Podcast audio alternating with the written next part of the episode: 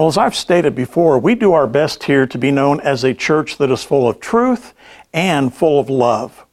You know, sometimes telling the truth doesn't seem loving, but ultimately there is no love without truth. And so we're compelled to speak the truth even when it's hard to hear. And that means, as the Bible would teach, that we preach the Word of God in season and out of season. We commit to speaking the truth when people want to hear it and when people don't want to hear it. I find myself this morning compelled to teach some truth, compelled to share some information with you that I failed to share with you last week in the sermon. As you may recall at the beginning of last week's message, I shared with you several of my favorite apps that are stored on my iPhone. And I talked about what they did and how useful they are and, and how much I like to use them.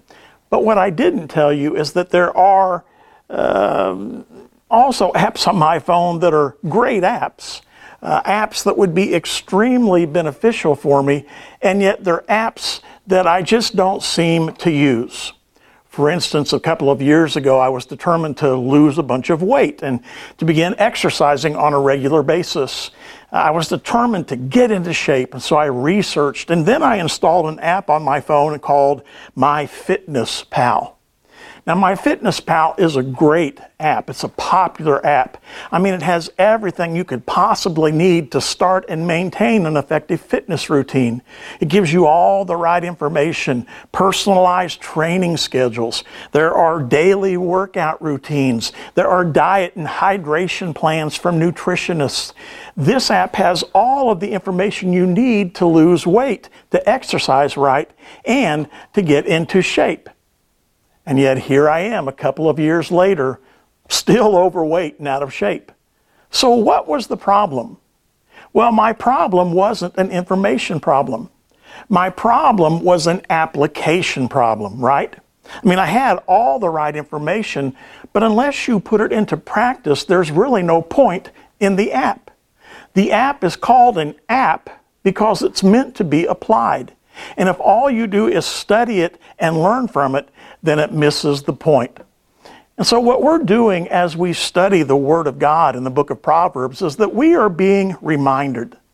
Uh, we are learning that the Word of God is not just information that we learn from, but rather it's an application that changes us. And should we approach the Word of God as if it were nothing more than a textbook or a subject to study, we totally miss the point but rather we study God's Word and we apply it to our lives and we are changed by it. And the book of Proverbs very beautifully shows the truth of God's Word and when it intersects with our, and how it intersects with our life. So this wisdom that we are studying is meant to be applied. As a church, we've committed to going through the book of Proverbs together. The challenge for you is that each day throughout this series, you read the corresponding chapter from the book of Proverbs. And so for May 9th, you read chapter 9. For May 10th, you read chapter 10. And if you're not doing that yet, we would love to encourage you to jump in and do it with us, either on your own or as a family. But we're going through Proverbs and we're just seeing how God's wisdom makes so much sense for today. It shows us the best way to live. And so if you have your Bible, go ahead and turn to the book of Proverbs this morning. Again, if you turn towards the center of your Bible and go to the right just a bit, uh, you'll probably hit the book of Proverbs. And we're going to be studying Proverbs chapter 31 today. Uh, Proverbs 31 is the last chapter in the book of Proverbs. We're jumping to the end of it today because it has a special relevance for us on this Mother's Day. In the Proverbs chapter 31, as you'll see, is uh, lists the characteristics, the, the qualities of a godly wife and mother. It honors godly women. And so we want to study this on this Mother's Day weekend. So what we want to do is, as we study Proverbs 31, is we want to honor moms by holding up the ideal. But as we do so, we want to do so gently, understanding that in one degree or another, everyone uh, who is listening to this today has a little bit of disillusionment in this area. I mean, it's consistent with Scripture. I mean, if you study Scripture, you'll find Ruth who is childless, and Hannah, who struggled with infertility. You'll find Eve, the first mother listed in the Bible, who lost a child through horrible circumstances. And some of you know the pain of that. And Mother's Day is painful because you're remembering a child that you lost. And so we want to honor mothers, but we want to do so with gentleness. Uh, we want to do so with understanding. And I know that for many moms this day, uh, this day is kind of a reminder of how tired they are, how exhausted they feel. And they're really not sure where they're going to find the strength to do it again for another year. Maybe you've got a special needs child and you've just found that it's taken everything that you have and you just don't feel like there's much left. And so I pray that you'll be strengthened today and encouraged today as we study Proverbs 31 and as we study this godly woman. What many of you know, though, who, who've been around the church for a while, you know, a lot of you church ladies, you know that Proverbs 31 isn't always the most encouraging right? Uh, some of you really don't like Proverbs, this, this Proverbs 31 woman. Uh, you don't care for her very much because she reminds you of, you know, like a Stepford wife. A Stepford wife meets Denise Austin, meets Martha Stewart, meets Oprah Winfrey. And it just seems to add more pressure and it seems to add more stress. And you're doing everything you can and you're already worn out. And then you read Proverbs 31 and instead of being encouraged, it's discouraging. Well, the problem is that when we read this text in Proverbs 31, uh, we don't understand the genre of literature that it belongs to. Oftentimes, this text of Proverbs 31 is read or, or it's taught as if it's a kind of a memo you know, a memo that is being circulated around the office saying, here are all the things you need to do. Here are all the things that you need to change. And that's not very in, uh, encouraging. Or it's read as a job description that if you want to be a godly mother, then make sure you do all of these things described to you. It's read as a, as a report card by clueless husbands, right? Who, who read Proverbs 31 and they, they somehow think it's their job to give their wives a passing or failing grade. That's so JV. Uh, that's not going to work for you. But that's how a lot of husbands approach it. Uh, they'll read it and they think, well, she matches up here, but she doesn't match up here. And so oftentimes we read Proverbs 31, and the unintended message that we send to mothers and to wives is this yeah, you're just not cutting it. Better luck next year. Well, that's not the intent of this. Instead, this passage, uh, and this is important, this passage is to be read as poetry. I mean, that's what it is. It's poetry. And the best way to understand the intent of Proverbs 31 is, you know, in fact, is to read it as a kind of a Mother's Day card. Uh, when you get a Mother's Day card, that card brings out the best in you. It honors you by saying, here is what's appreciated. Here is what's valued. Mother's Day cards don't give honest assessments of how you're doing, right? I mean, it's meant to bring out the best and to honor what is going well. And that's what's happening here in Proverbs 31. It's meant to honor, to value, to esteem godly women. Now, here's what we know by way of background Solomon didn't write this chapter of Proverbs. Solomon's more of an editor here, and he, includes this as the closing chapter of Proverbs. It's credited to a guy by the name of Lemuel. Now, we don't really know much about Lemuel, but he's the one who's credited as writing this. But in fact, if you read about this, it was his mother who taught this poem, who taught this poetry to him as a child. And so, isn't it, you know, isn't this interesting that, that this passage uh, that's, that's so often read as a job description, uh, as a memo, uh, by you know a, a, man who doesn't get it, who, who who who doesn't get it was actually the words of a Jewish mother who was teaching her son a poem so that her son would know what to look for in a woman. And so these are the words of a mother to a son saying, "This is what you should value." This is what you should honor. These are the characteristics that you should esteem in a woman. And it's written as an acrostic. Do you remember what an acrostic is? Uh, this one is written using the 22 letters of the Hebrew alphabet. And so you've got the 22 letters of the Hebrew alphabet, and each letter is represented in each verse. Uh, each letter represented in each verse gives a corresponding praiseworthy characteristic or value of a godly woman. And so I would encourage some of you to, to do this on this Mother's Day, to maybe come up with an acrostic. For some of you, it won't work, so don't try it. It'll just come off wrong. But even if it feels a little bit cheesy, maybe come up with an acrostic of just, uh, you know, pulling out the attributes that, that you value in your mother or in your wife. Now, don't use the Hebrew alphabet. That'll make it too much of a challenge for you. Go ahead and use the English alphabet. There are 26 letters in our alphabet, but you don't have to use them all. I mean, don't end with the letter Z, right? Because you don't want to end with zippy. that's not going to that's not going to close the way that you want it to. And you don't have to use the letter X. But just go through and, and choose some of these letters. And I think that that is a great thing to do for our wives and for our mothers to honor them. Uh, maybe that's an idea for something for you to do today. But when you do that, you are going to bring out what's beautiful, right? It's not the opposite. You don't say A is for your attitude problem early in the morning, right? Uh, you don't say B is for the boxes that you still haven't put away from our move five years ago. C is for the cat that you ran over when I was a kid. You don't bring out the negative.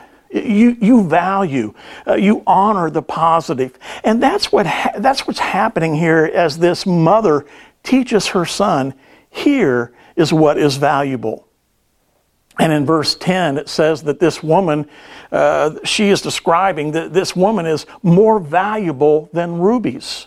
Other translations say diamonds or pearls. The Septuagint translate it literal, translates it literally as precious stones. And so the idea is that this woman being described is more valuable than anything that this world says is of value. And so we honor mothers with this passage. This passage is not meant to be ammunition against them. It's meant to be a bouquet of flowers that are gathered and given as a gift, honoring the godly woman, uh, the godly wife and mother. And what we want to do is we want to hold up some of these pearls. We want to hold them up and we want to say, this is of value. Uh, this will teach husbands and it will teach children. This is what you should honor in your wives and mothers. But also, as we study this, it's a message to our daughters. Uh, this is what real beauty looks like. It's a message to our sons. This is what you should value in a woman. And so, what I want us to do is just look at some of these pearls of the godly woman in Proverbs chapter 31. Because there are a lot of imitation pearls out there. Uh, I've got here on the screen a picture of, of a genuine and an imitation white pearl side by side. Now, at first glance, if you had to choose which one was genuine and which one was imitation, it would be difficult to do. In fact, what's interesting is that the real pearl is not uh, as perfect as the fake pearl.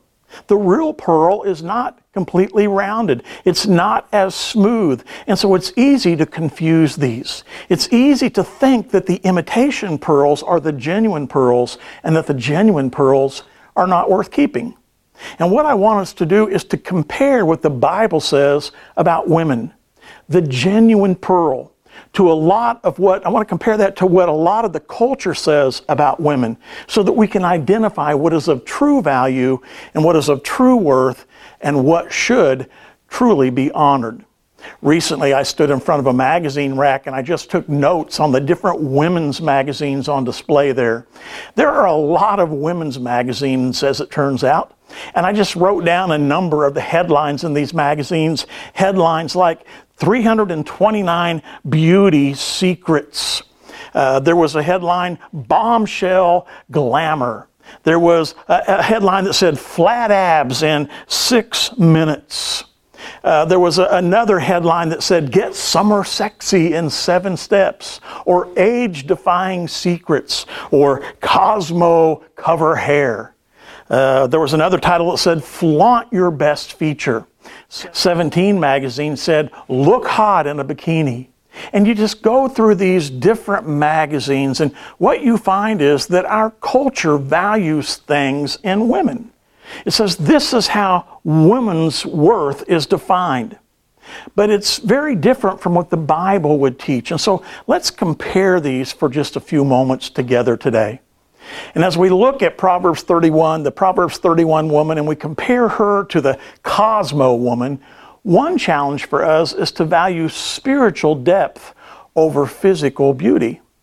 You know, if you read through those magazines, there's just an absolute obsession with the outward appearance uh, on youth. Uh, the pictures that are on the front and the articles that are inside all communicate that. They communicate this is how a woman's worth is determined. This is how she's appraised. This is how her value is decided. And as a result, what you have is many young women, uh, many women in America feeling this tremendous pressure to look a certain way. And they begin to think that their value and their worth is based upon what they see in the mirror each day. And so our cosmetics industry in America is a $49 billion industry. It's one of the few industries that is considered to be recession proof. Why is that? Well, it's because we've said this is what matters. This is what's important. This is of, you know, what brings value. So young men are taught if you rate a woman, you rate her based upon what she looks like on the outside. And it objectifies women. Now, don't get me wrong. I'm not against cosmetics, right? Uh, when we lived in Tennessee, I was taught the, the old Tennessee proverb if the barn needs painting, you paint the barn. That's the Tennessee proverb that I was taught. And so, you know, I'm not against cosmetics. I think we should do our best with what God has given us. And there's nothing wrong with wanting to be attractive. The problem is, the problem is that uh, that's how we've begun to ascribe worth and value. And so much of what the culture says is of value, and so much of the outside that is held up as worthy, it's not even real. It's imitation. It's designed so that women in America are never really content with how they look. If tomorrow morning every woman woke up and liked what they saw in the mirror, our entire economy would collapse. Uh, that is what would happen. And so just understand that we are being fed this gospel that says this is where value is, this is where worth is found. But Proverbs 31, the book of Proverbs speaks differently of a woman's value and worth. Proverbs 31 doesn't give us a physical description of this woman. Instead, Proverbs 31, verse 30 reminds us that charm is deceptive and beauty is fleeting. It doesn't last. This mother, writing to her son, would say if you're going to find a wife based on physical appearance and outward beauty, understand that that value is a depreciating value that it doesn't last, it's fleeting, and that charm is deceptive. This outward beauty can make you think there's something beautiful on the inside when in fact there may not be. So be careful with this. Don't ascribe too much worth and value to it, she would say.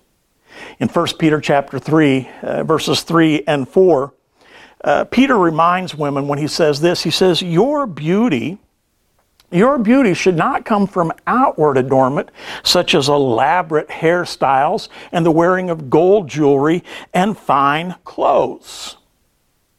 He doesn't say, he doesn't say there is anything wrong with that, mind you. Uh, he says that, that it's not wise, that it's not where your beauty should come from. He goes on and says, rather, it should be that of your inner self the unfading beauty of a gentle and quiet spirit, which is of great worth in God's sight. God says this is really valuable. This is really valuable. Proverbs 31 does speak a, a little bit of what women, what a woman wears. In, in verse 22, uh, it says that she is clothed in fine linen and purple. And so she cares about how she looks. Uh, she wants to be attractive. But that's not what defines her. It's not how her value is determined. Verse 25 speaks a little bit more about what she wears, but the focus is not on fashion. Listen to what this mother would say to her son. Uh, she is clothed in strength, with strength and dignity. She can laugh at the days to come.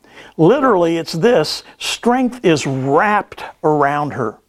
She is described as a strong and capable woman with a joyful heart that she can laugh at the days to come. And, and I love that description. I mean, if you had, had a mom, or if you have a mom who is optimistic and, and joyful, then you value that in her today. Because too often there is this tone of criticism and negativity and complaining. And yet, this woman is described as a woman who has this joy, and it sets the tone for the whole house. Uh, some of you know that. Uh, there's, there's an old uh, Iowa proverb that you maybe have heard that says, If mama ain't happy, ain't nobody happy. You know that Iowa proverb? And there's a lot of truth to that. That in large part, moms are, are the thermostat that sets the temperature for the home. And if there's negativity and criticism, if there's this tone of harsh words, then it's cold. But if it's gentle and kind and encouraging, then it's a place of warmth, a place of peace and joy. Verse 26 says, She speaks with wisdom, and faithful instruction is on her tongue. And so she's not someone who is just pleasant to look at, but impossible to carry on a conversation with. No, when she speaks, she speaks wisdom. And so we value spiritual, a spiritual depth over physical beauty. And then as we compare Proverbs 31, this Proverbs 31 woman, to the cosmopolitan woman, a second challenge for us is to value the fear of the Lord over the praise of people. Look at verse 30 again in your Bibles. It says that charm is deceptive and beauty is fleeting, but, and what does it say there? It says, but a woman who fears the Lord is to be praised. A woman who lives for the audience of one. A woman who is living her life for God, not for the praise of people. You know, I think there's a tendency, and, this is true for all of us, uh, certainly not just uh, women or mothers and wives, but there is a tendency to evaluate how, how well we're doing by comparing ourselves to others. And so, for many women, their homes and their husbands and their children and, and their careers, they can become kind of accessories to the outfits. You know, they want to make sure they look right and, and, and then they look good to other people. But it's a much different story when people aren't watching them. But when we compare ourselves with one another, it always leads to wrong conclusions. For women, it adds a lot of pressure. I mean, a lot of pressure when they compare themselves to others, and also a lot of insecurity. Here's what women will do and I'm not just making this up, I've talked to actual women, but women will oftentimes compare themselves to people in their lives, and when they do, they compare themselves to the best attribute, the best characteristic of these different people. And so women will look at one, uh, you know, a woman will look at one of her friends, uh, one of her girlfriends who is especially organized, and, and she'll say, well, if I could just be organized that way. Or she'll look at another friend who is really disciplined and takes good care of herself. And, and the woman will say, Well, if I could just, you know, if I could just look that way, if I could take care of myself that way. Or they'll look at another friend who is, uh, you know, especially laid back and patient and just fun loving, and they'll think, you know what, if I could be that way with my kids, uh, they'll look at another friend who's a great decorator, who, who's really successful, and they'll think, well, you know what, if I, if I could just be that way. And they'll compare themselves to, to kind of the best attributes or characteristics in the people around them. And that leads to lots of pressure because there is competition. They're comparing. It leads to pressure. It leads to insecurity. Now, guys, we don't understand this. And here's why. We do the opposite, really. we compare ourselves, but instead of comparing ourselves to the best characteristic, we find the worst in our friends, and then we think, well, you know what? I- am doing pretty well, really. And so I look at my buddy and I say, well, he doesn't take his wife out on a date ever. And I take my wife out, you know, every, uh, every month or so. I'm doing pretty well. Or another person might look at a friend and say, you know what, he's kind of let himself go, but I work out every day. And so we look at ourselves and we compare ourselves by choosing a lower characteristic or quality. And what does that lead to? Well, that leads to pride and it leads to passivity because we think that we're doing pretty well, really. And so women will compare themselves to other women. Not all the time, but oftentimes, and it leads to pressure and insecurity. Men compare themselves to other men, and that leads to pride and passivity. Well, the solution here is that we don't compare ourselves. We are not living life as if it were a competition. Instead, we're living for the glory of God. We're living out of a fear of the Lord, and we're honoring Him with our lives. There are a number of women in Scripture who compare themselves, and, and it, it just doesn't work. You know, we see Leah comparing herself with her sister Rachel and her beauty, and Leah can't find any joy. Or we see Sarah comparing herself to Hagar, and Sarah becomes bitter and she becomes angry because she can't conceive a child, and Hagar can. And when we compare ourselves with others, it just leads to wrong conclusions. And so this mother is holding up a woman who is not caught up in the drama of keeping up with other women in, the, in her world. Instead, she's living her life to honor God, living her life out of a fear of the Lord. And then there is a third uh, challenge we see as we compare the Proverbs 31 woman with the Cosmo woman, and that is to value serving over self to value others over self. If you read through Proverbs 31, there's a significant amount of real estate in this poetry that shines a light on this woman's hard work. Uh, what she does for others, how she sacrifices her time and her energy for her family. Uh, if you look at verse 15, verse 15 says, She gets up while it's still night. She provides food for her family and portions for her female servants. And so before the day begins, before anyone else is out of bed, while she would rather be sleeping, she gets up and she, she begins to go about the work of the day, preparing the day for everyone. And if you read through this chapter, she's described as an economist, as an organizer, an investor, a planner, an administrator. I mean, this is a very capable and strong woman. Now, I can hear some of the ladies when they read this thinking, you know what? Uh, this is what I was afraid of. I mean, great. You know, now my husband and now my children don't think I'm a godly woman if I don't get up before the sun rises.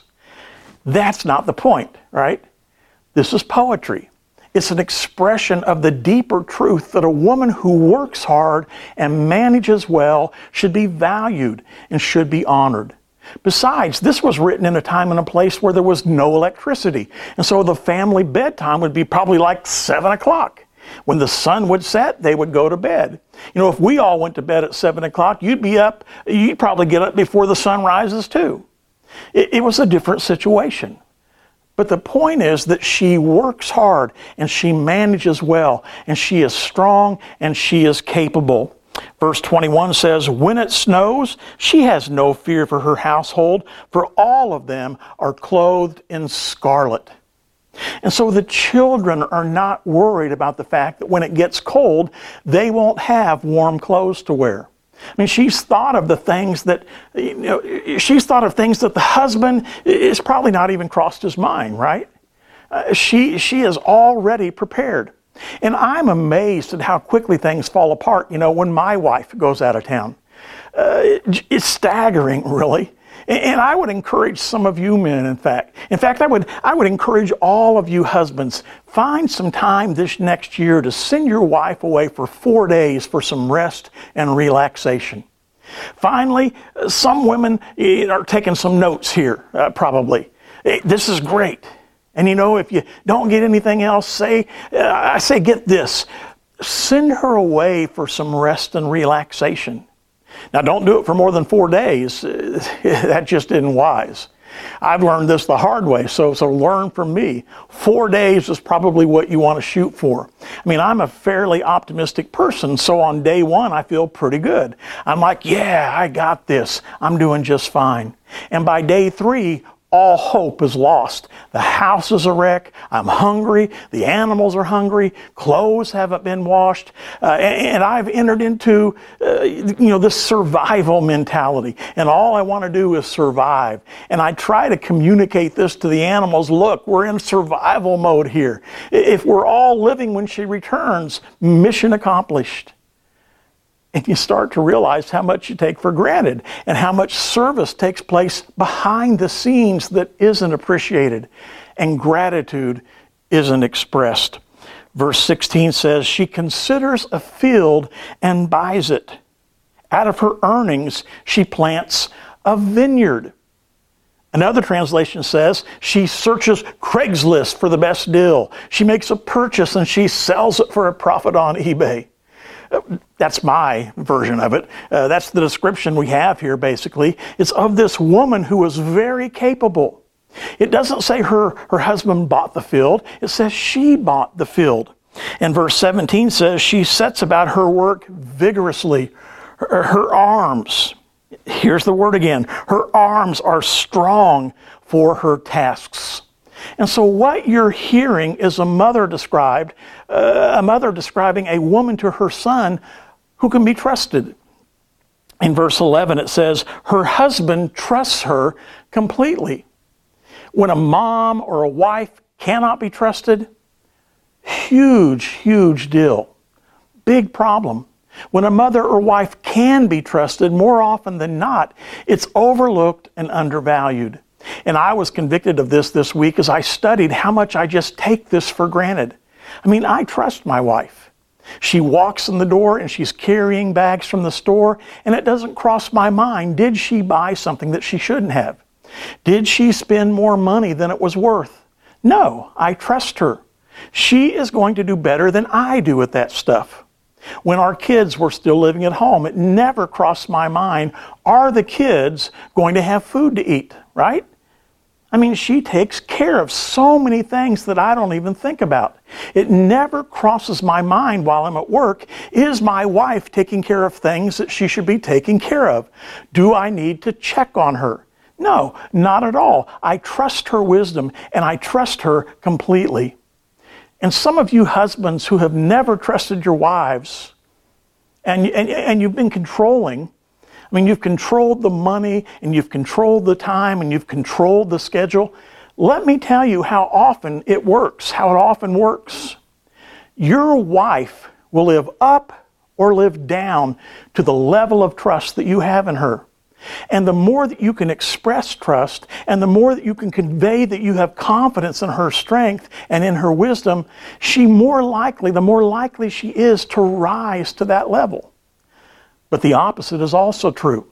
And so this woman is described as someone who can be trusted.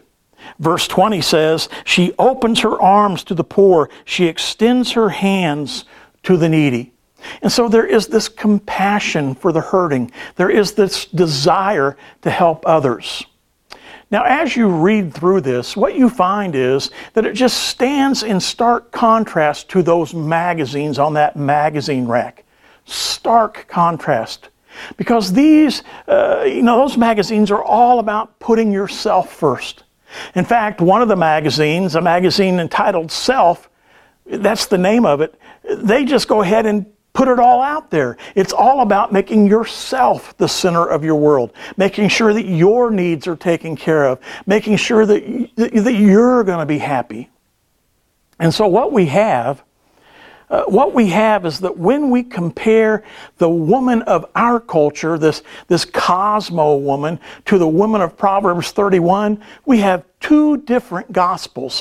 One gospel says it's all about you and, you be the center and make sure that your needs are met and your needs are taken care of. And we see this reflected in, in TV shows, uh, shows like Real Housewives, you know, those reality shows. It's me first. But the gospel of Proverbs 31 is reflected in Luke chapter 9, where Jesus says, If you want to follow me, then you have to die to yourself and take up your cross. You follow me. Which gospel will we choose? Is the question. There's an interesting paradox. Uh, when we choose the gospel of our culture, when we say, I'm going to put myself first, we think that that will lead to happiness and joy and to pleasure. It doesn't. I mean, it doesn't. Instead, it leads to frustration. Uh, you're lethargic. Uh, you're not motivated. You're not passionate. But when we live the gospel of Christ, we follow Him, we die to ourselves, we serve others, it is life giving. It's energizing. Jesus says in Luke chapter 9 that if you want to save your life, you give it up. And that's what we see in Proverbs 31. I mean, here is a woman who puts others first. She lives by a different gospel than the culture. And if you look at, at verse 28, her husband, it says a word to husbands and to children here. It says, Her children stand and bless her, and her husband praises her. And that's what we want to do. We want to honor and we want to praise the mothers, the wives in our lives for their hard work and their value. Now, listen. What I know is that in the group of people who are, who are listening to this today, who are watching this today, uh, you read through Proverbs 31 and it's full of wisdom. It, it helps us realize what we need to do. But do you know what else? It also shows us where we've got it wrong. It shows us how we've messed up. Now, it's certainly not just for wives and mothers, but for us husbands and for children. I mean, absolutely so.